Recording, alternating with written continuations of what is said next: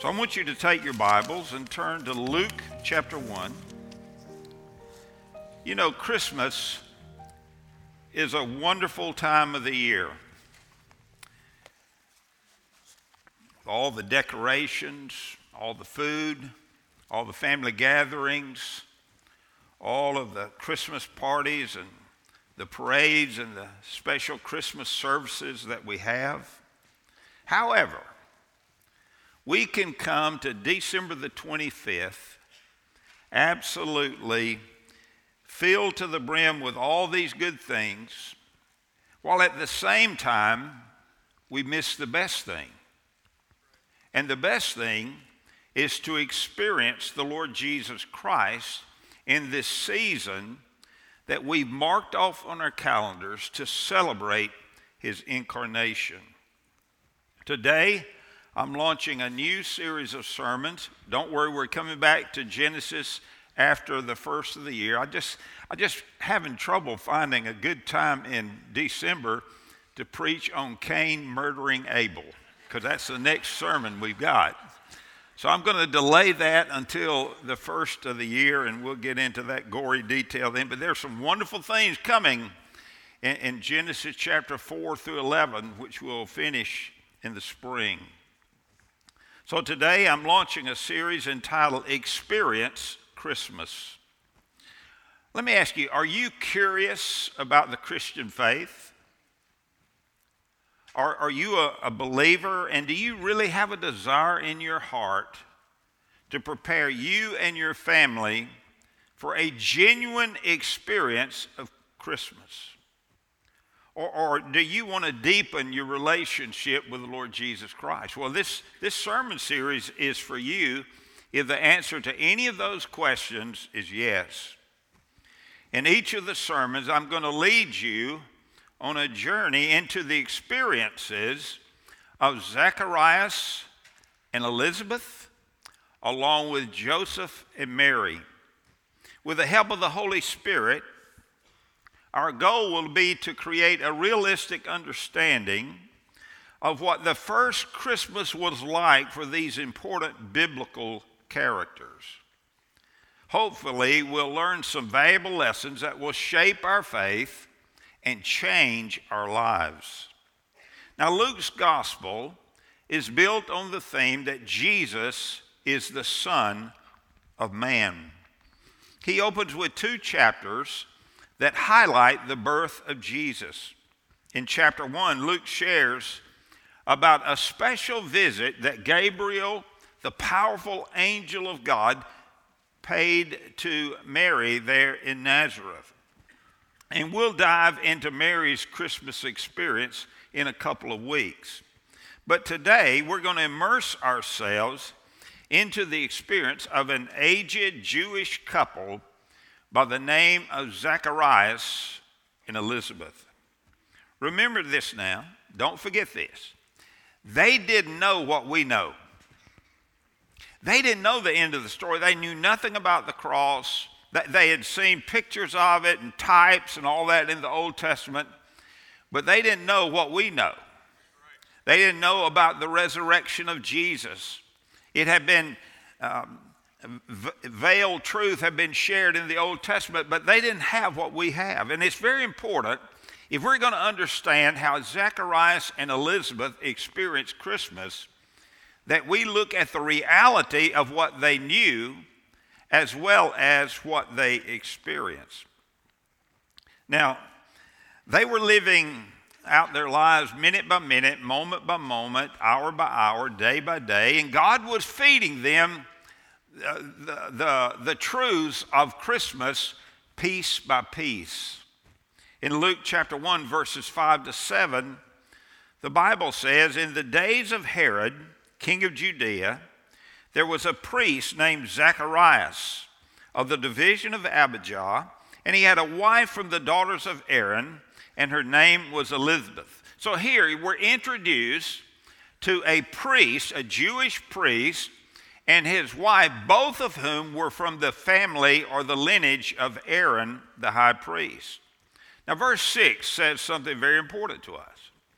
It says, They were both righteous in the sight of God, walking blamelessly in all the commandments and requirements of the Lord.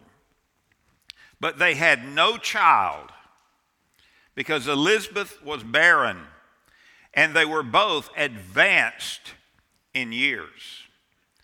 Now, I wouldn't be stretching the truth to say that, that Zacharias and Elizabeth wanted a baby in the worst kind of way. To be honest with you, they had probably been praying from the time they got married that God would give them a baby. But here they are, an aged couple, righteous and blameless in the sight of God, and God had not given them a baby. Unfortunately, they were old. And Luke is painting a picture for us here. In their minds, having a baby at this stage in their life looked absolutely impossible. Impossible. And yet they were struggling inside. Can you imagine this? They said, we, We've been living for God all our lives, we've been serving God faithfully. And God has not answered our prayers. I just wonder if there, were not, uh, there was not just a little tinge of resentment toward God. A little tinge of resentment toward God for not answering their prayers, for not giving them the baby that they desired. In Luke chapter 1, verse 8, we pick up the story. Now it happened that while he was performing his priestly service before God in the appointed order of his division, according to the custom of the priestly office, he was chosen by Lot to enter the temple of the Lord and burn incense. I, I tell you, he hit the jackpot. I mean, this man, as a priest, wanted to serve in the temple. To be able to burn incense in the holy place was an incredible privilege for any priest in Judaism. And here, this aged priest is chosen by Lot to go into the temple and to burn incense in the holy place. The Bible goes on to say in verse 10 and the whole multitude of the people were in prayer outside at the hour of the incense burning.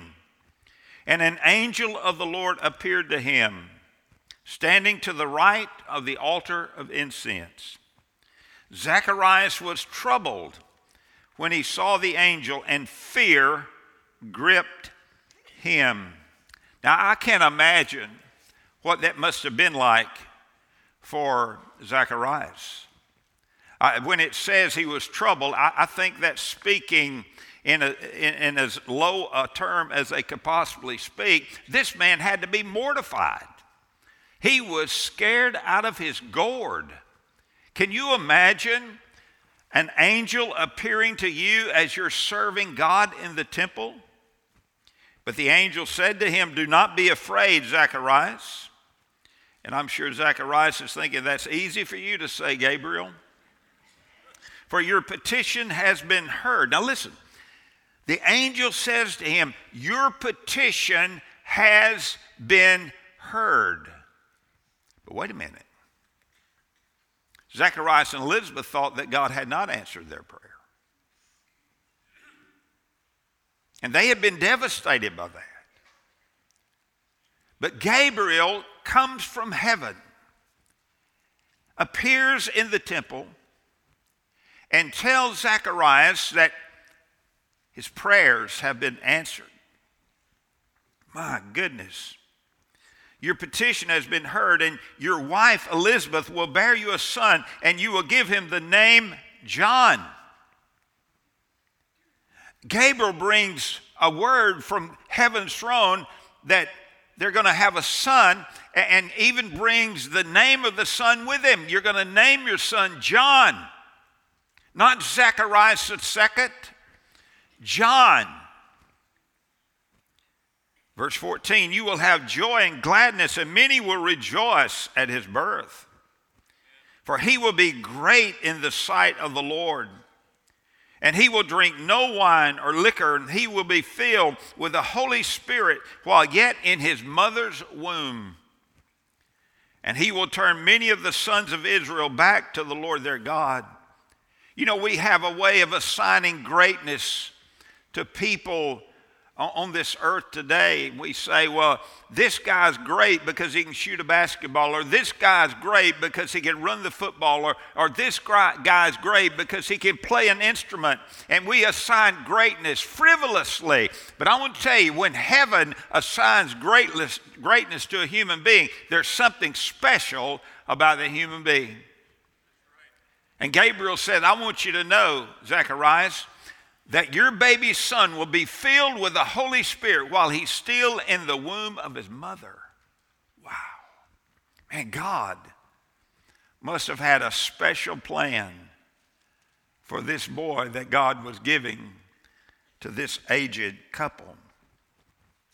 The Bible goes on to say, verse 16, and he will turn many of the sons of Israel back to the Lord their God it is he who will go as a forerunner before him in the spirit and power of Elijah to turn the hearts of the fathers back to the children and the disobedient to the attitude of the righteous so as to make people ready, a people prepared for the Lord.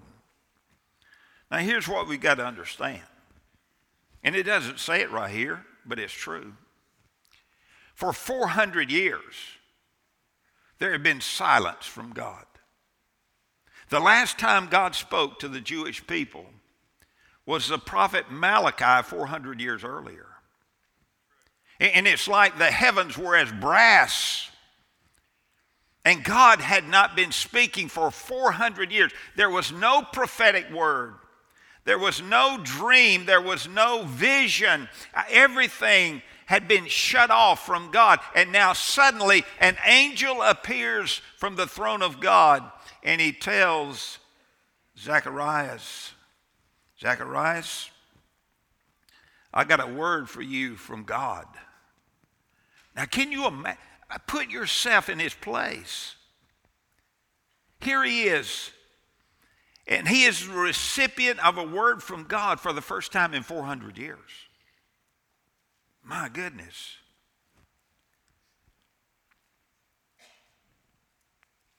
Several important truths are embedded in this message by the angel. Number one, here's the truth the, Messiah is coming. The Messiah is coming. My goodness. Listen, can you imagine being Zacharias and being present when the angel says that the long awaited promise of the Messiah is about to be fulfilled. Wow. The Messiah is coming. And, and here's another message embedded in this message from the angel God was in the prayer answering business. Now, God may not answer prayers in our timing, God may not answer prayers the way we want them answered, but God will hear our prayers and God will answer our prayers. Here's another truth Zacharias and Elizabeth would have a son,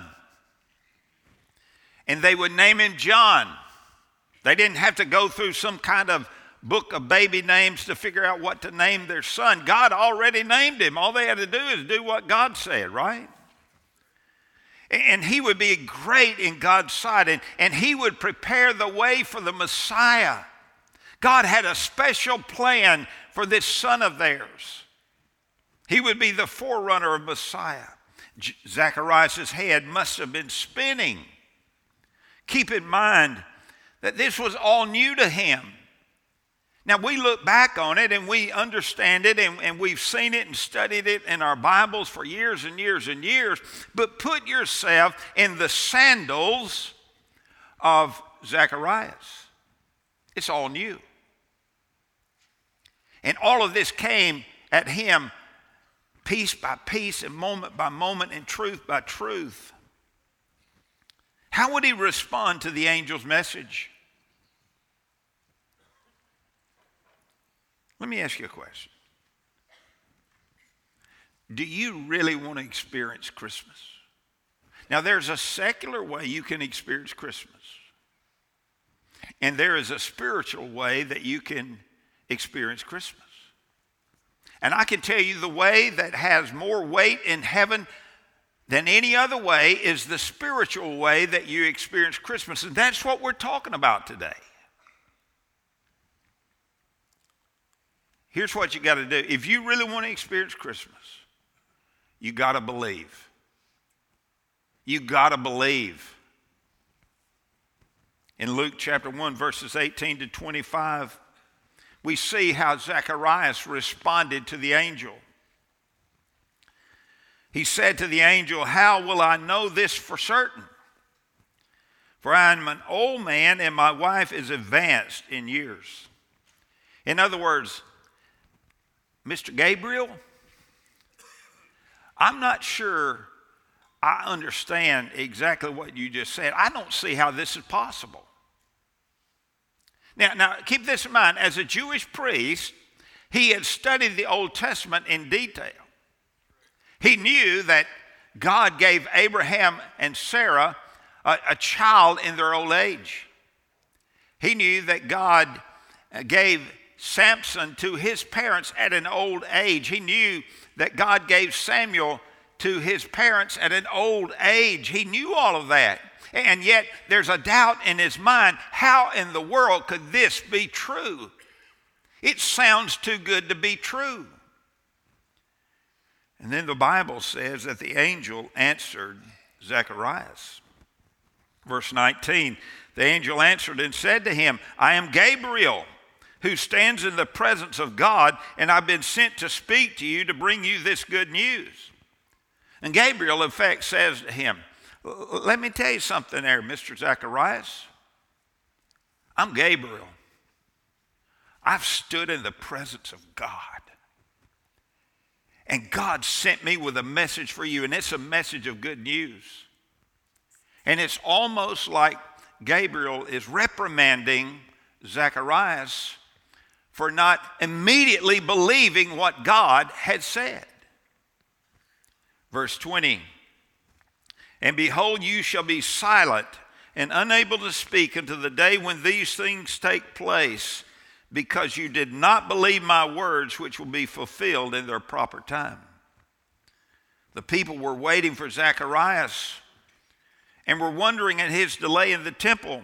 But when he came out, he was unable to speak to them, and they realized that he had seen a vision in the temple and kept making signs to them and remained mute. Do you understand this?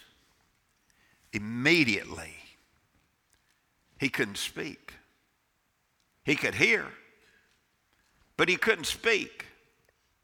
And for nine months, he would not be able to speak.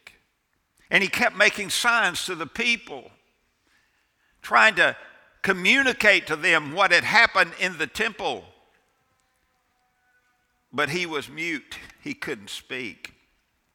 Verse 23 When the days of his priestly service were ended, he went back home. And after these days, Elizabeth, his wife, became pregnant, and she kept herself in seclusion for five months, saying, this is the way the Lord has dealt with me in the days when he looked with favor upon me to take away my disgrace among men. See, understand this. In the Jewish culture, it was a disgrace for a couple not to have a child. It was an absolute disgrace. And here Elizabeth is in her old age, and she believes. She believes and she gets pregnant. And God answered their prayers. Now, understand this Zacharias did not know how the story would play out at this time. Neither did Elizabeth. But here's what, here's what they knew they knew that God sent an angel and that angel told them that they would have a son and they were to name that son John. That's what they knew. And they took what God said and they believed it and they acted upon it. Several things are obvious here as we look at this storyline. Number one, listen, Zacharias was shocked that God had answered his prayers. Have you ever been shocked that God answered your prayers? I know we've been shocked many times because he did not answer our prayers, but have you ever been shocked when you prayed something for a long time and God finally answers that prayer? That's exactly what they were experiencing. He was skeptical, skeptical about God's ability to do what the angel had said. Now, let me say this. It's very obvious in this story that God expects people to believe him when he speaks. Do you? You say, well, God's not sent an angel to me.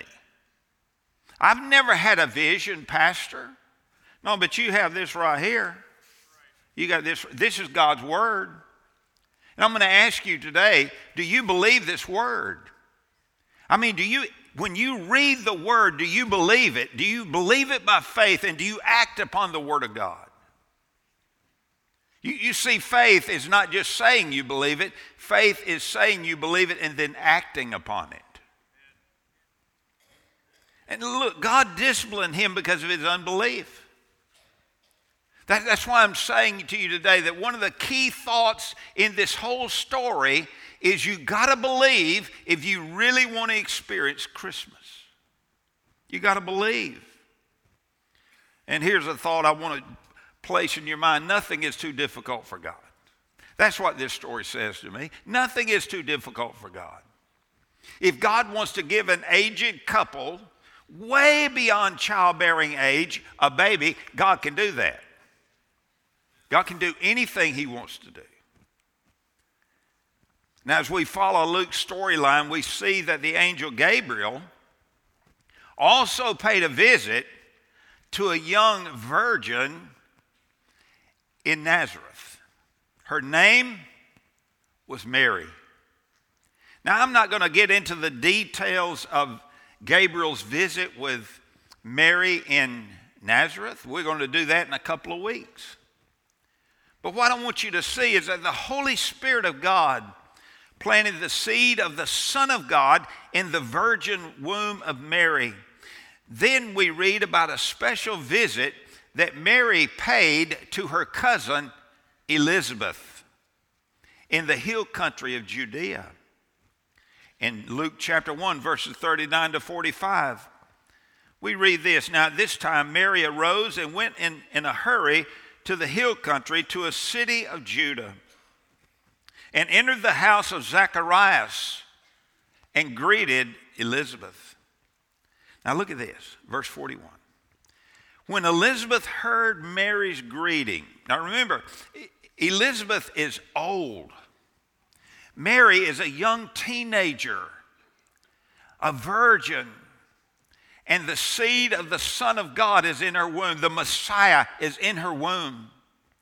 And the Bible says when Elizabeth heard Mary's greeting, the baby leaped in her womb, and Elizabeth was filled with the Holy Spirit. John, the baby in, in, in Elizabeth's womb, leaped for joy. Why? Because the Messiah had come into his presence in the womb of Mary. The Bible says, and she cried out with a loud voice, saying, Blessed are you among women, and blessed is the fruit of your womb. And how has it happened to me that the mother of my Lord would come to me? For behold, when the sound of your greeting reached my ears, the baby leaped in my womb for joy. And blessed is she who believed that there would be a fulfillment of what had been spoken to her by the Lord. Man. Once again, it's important that we realize that Elizabeth had no clue about what would take place in Bethlehem in a matter of a few months. She had no clue. What you have right here is a stream of prophetic revelation that the Holy Spirit gave to Elizabeth. God showed her some things that prophets of old would have died to been able to hear and to, to, to encompass in their own minds and hearts. I, I'm sure she had no idea that her cousin Mary was even pregnant when she walked into her house. But what happened during this visit was simply amazing. Elizabeth was filled with the Spirit. The baby leaped for joy in her womb. The, Elizabeth called Mary the mother of my Lord. Do you understand how significant that is? How did she know that? How did she know it? God revealed it to her. And notice how Elizabeth affirmed the faith of Mary. I, am just wondering if that's not a wife's little dig at her husband for his lack of faith. Not saying it is, but I just had that thought. Mary stayed with Elizabeth for about three months. Then she returned to Nazareth. And my question to you today is simply this Do you truly want to experience Christmas? Not the secular kind, I'm telling you, you can go to all the parties, you can have all the food, you can go to all the parades, you can go all the, to, to all the tree lightings on the square, you can do all of this great stuff and still not experience Christmas, and on December the 25th, feel a certain emptiness in your life. But I can tell you this. You can truly experience Christmas if you take the spiritual approach to Christmas and you do it God's way. You got to believe. I'm telling you, you got to believe. Finally, I want you to see how the, the time for Elizabeth to give birth arrived in Luke 1 57 to 66. Let's read it.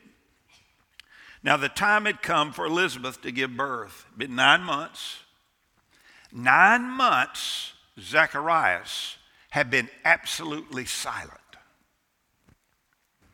and she gave birth to a son. Her neighbors and her relatives heard that the Lord had displayed his great mercy toward her, and they were rejoicing with her. Man, the disgrace had been lifted. Elizabeth had a baby. And it happened that on the eighth day they came to circumcise the child, and they were going to, to call him Zacharias after his father. You see, that's the normal way the culture operated in that day. A Jewish couple that had a baby, that eighth day was very significant.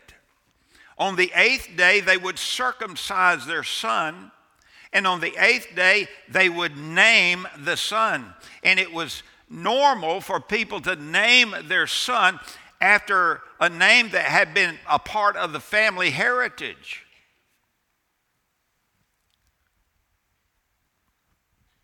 Verse 60 But his mother answered and said, No, indeed, but he shall be called John. And they said to her, There is no one among your relatives who is called by that name. And they made signs to his father as to what he wanted him called. And he asked for a tablet, not an iPad. I promise you, it wasn't an iPad. But he asked for a tablet. And he etched out on that tablet, look at this. His name is John. And they were all astonished. And at once his mouth was open and his tongue loosed, and he began to speak in praise of God. Now, let me ask you, why did God loose his tongue? Why did God allow him to speak?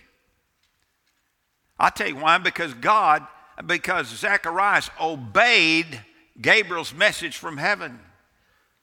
He named him exactly what God told him to name him. I, I guess Zacharias learned a lesson, didn't he? And God set his tongue free. And he began to praise God.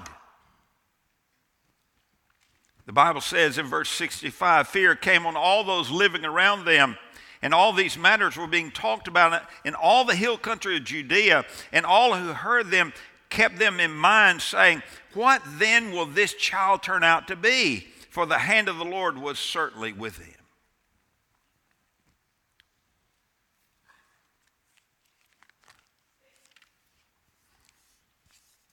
I tell you, when a, when a man or woman of God decides to operate in faith and do what God tells them to do, and they trust God, it doesn't mean that they can that they can do everything everybody thinks they should do. It, it simply means this. Sometimes you got to color outside the lines.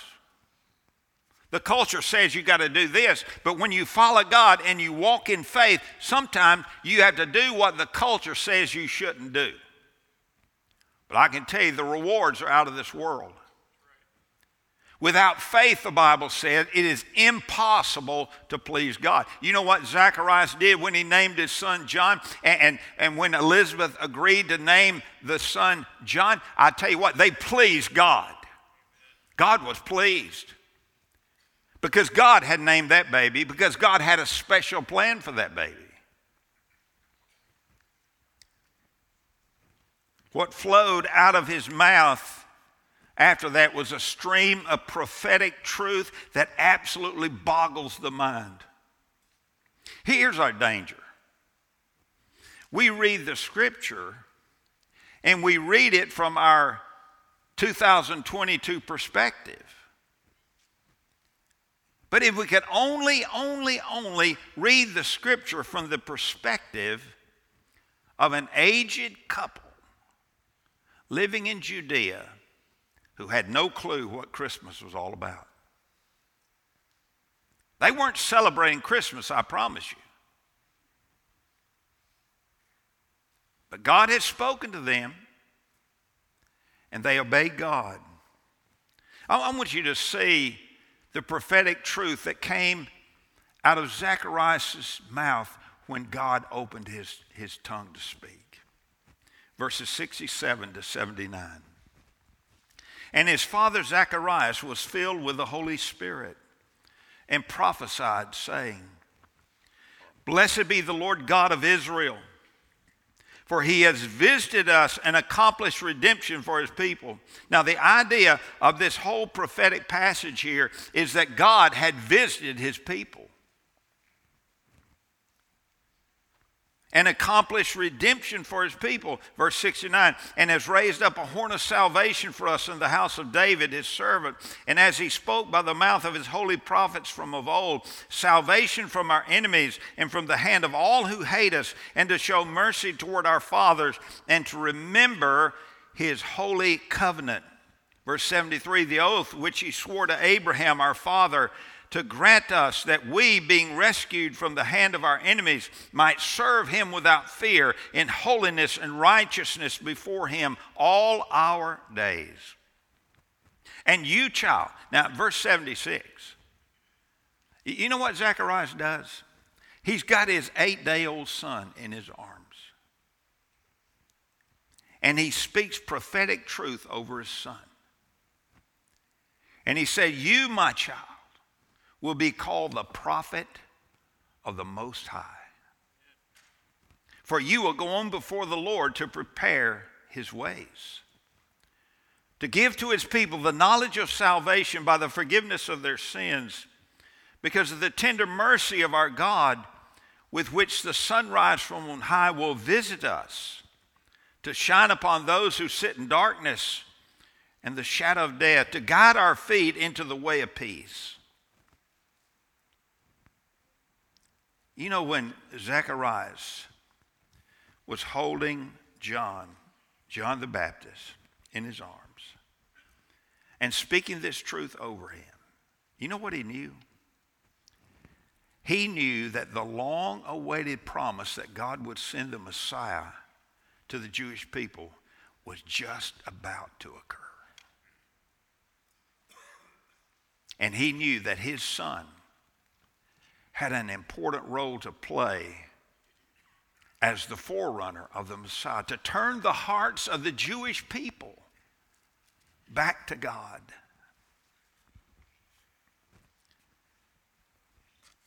God was about to do something he'd never done before. He was sending his son to be the Savior in verse 68 to redeem his people, in verse 69 to raise up a horn of salvation, in verse 77 to forgive the people's sins. And God was fulfilling his promises as revealed to the prophets in verse 70, to show mercy in verse 72, and to keep his covenant in 72 and 73, his covenant with Abraham. And God was preparing the way. John would be a prophet. John would be the forerunner. John would preach salvation and forgiveness of sins to the world at that time. And people would flock to John the Baptist when he would start his ministry there in the, in the region there by the Jordan River. We look back on an event that occurred approximately 2,022 years ago.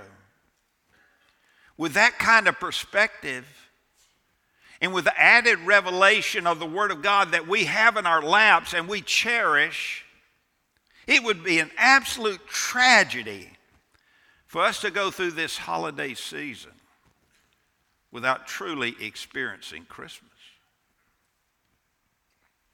But I'm telling you, if you want to experience Christmas, you got to believe. You got to believe. What is it that you should believe? Number one, believe that God keeps his promises. He keeps his promises. The Messiah would forgive our sins, the Messiah would provide peace. This Bible is absolutely loaded with promises. A new one that I'm memorizing is, is Psalm 55 22. Cast your burden upon the Lord, and He will sustain you. He will never allow the righteous to be shaken. Do, you know what we can do as a believer with that promise? We can believe it. We can allow it to shape how we live our lives and what we believe about God. And there's so many pro- John 3:16 for God so loved the world that he gave his only begotten son that whosoever believes in him should not perish but have everlasting life. We can believe that. We can believe that God will give eternal life to anyone who believes in his Son, the Messiah, the Lord Jesus Christ. We can believe Romans chapter 8, verse 1 there is therefore now no condemnation for those who are in Christ Jesus. And when the enemy begins to attack us with guilt over stuff that God has long since forgiven us for, we can remind ourselves that God keeps his promise.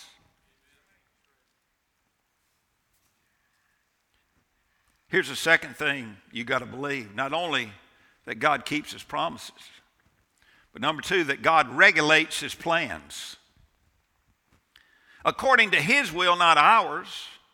According to his timing, not our timing.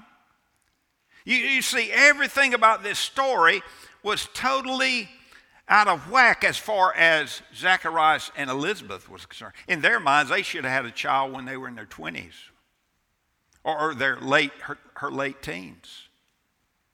But God had delayed. Did God make a mistake? Can I tell you this? God's not in heaven trying to figure out what to do next. God knows exactly what He wants to do. And God regulates His plans. And you may be frustrated today because God's not doing something that you think He should do. God's not answering your prayers the way you've been praying. It's like God's not even hearing you. And I tell you, on the authority of God's Word, you can rest assured that you've got to believe that God regulates His plans according to His will and for His purposes. And anything God does is good because God is good. Number three, you got to believe that God keeps his promises. Number two, you got to believe that God regulates his plans. Number three, you got to, you got to believe that God fulfills his prophecies. Man, you go all the way back to Genesis 3:15, the first prophecy in the Bible. You know what God promised? God promised that one day he would send the seed of the woman, and the seed of the woman would crush the head of Satan, and Satan would only be able to bruise his heel. And, and, you know what? God kept his promises, he kept that prophecy. And Zechariah saw it play out in living technicolor. Now, let me tell you, if you're going to believe that God fulfills his prophecies concerning his first coming, then you got to believe that God's going to keep his promises concerning the second coming. Listen, this Bible says that Jesus is coming again, friend.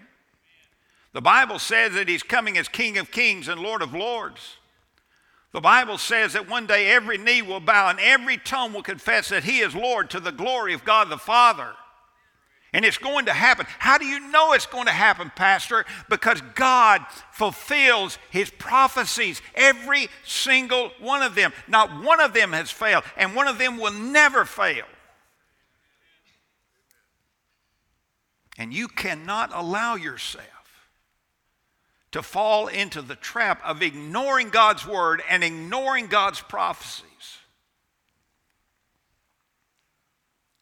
God has visited us in the person of his son, the Messiah.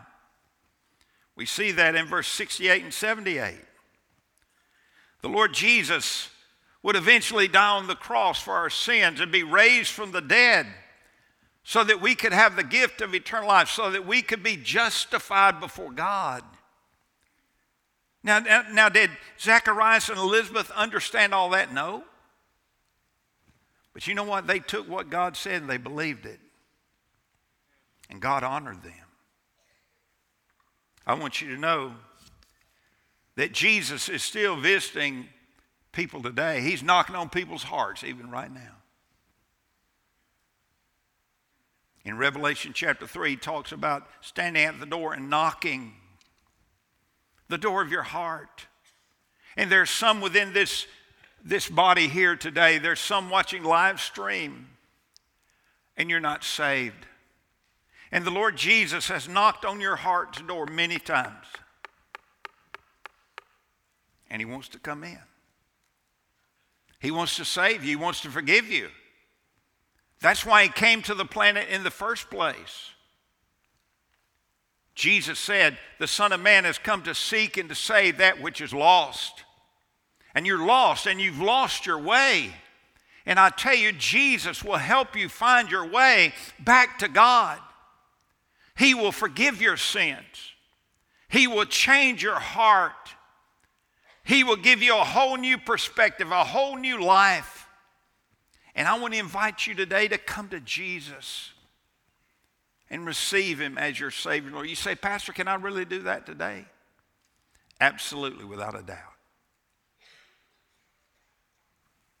But you know, He's also knocking on the heart's door of some believers here today. And He's asking you a very simple question Are you ready to quit playing games? Are you ready to fully commit your life to the Messiah? To deny yourself, take up your cross daily, and follow Him? I'll tell you, believer, if you really want to experience Christmas, you got to do that. And I want to invite you in just a moment to come to this altar and just bow before the Lord and say to Him, Lord, I commit my life to you today. And here's another question that Jesus may be asking as he knocks on your heart door Will you submit to his plan for your life? I know you've got your plan, but will you submit to his plan for your life? Just like Zacharias and Elizabeth did. Hey, listen. If you really want to experience Christmas, you got to believe. I'm going to ask our worship team to come, our staff to come. And this is your opportunity to respond. I want to invite you. Follow the leadership of the Holy Spirit. If you want to be saved, you come to one of our staff members and just tell them, I want to be saved. If you want to commit your life to Christ afresh and anew, come to the altar. If you want to become a part of this church, come to one of our staff members. And if you want to submit to His plan for your life, come and just kneel before Him. Say, Lord, your way is the way I want to go. Father, in the name of Jesus, pour out your Spirit, do a work in our hearts. In Jesus' name.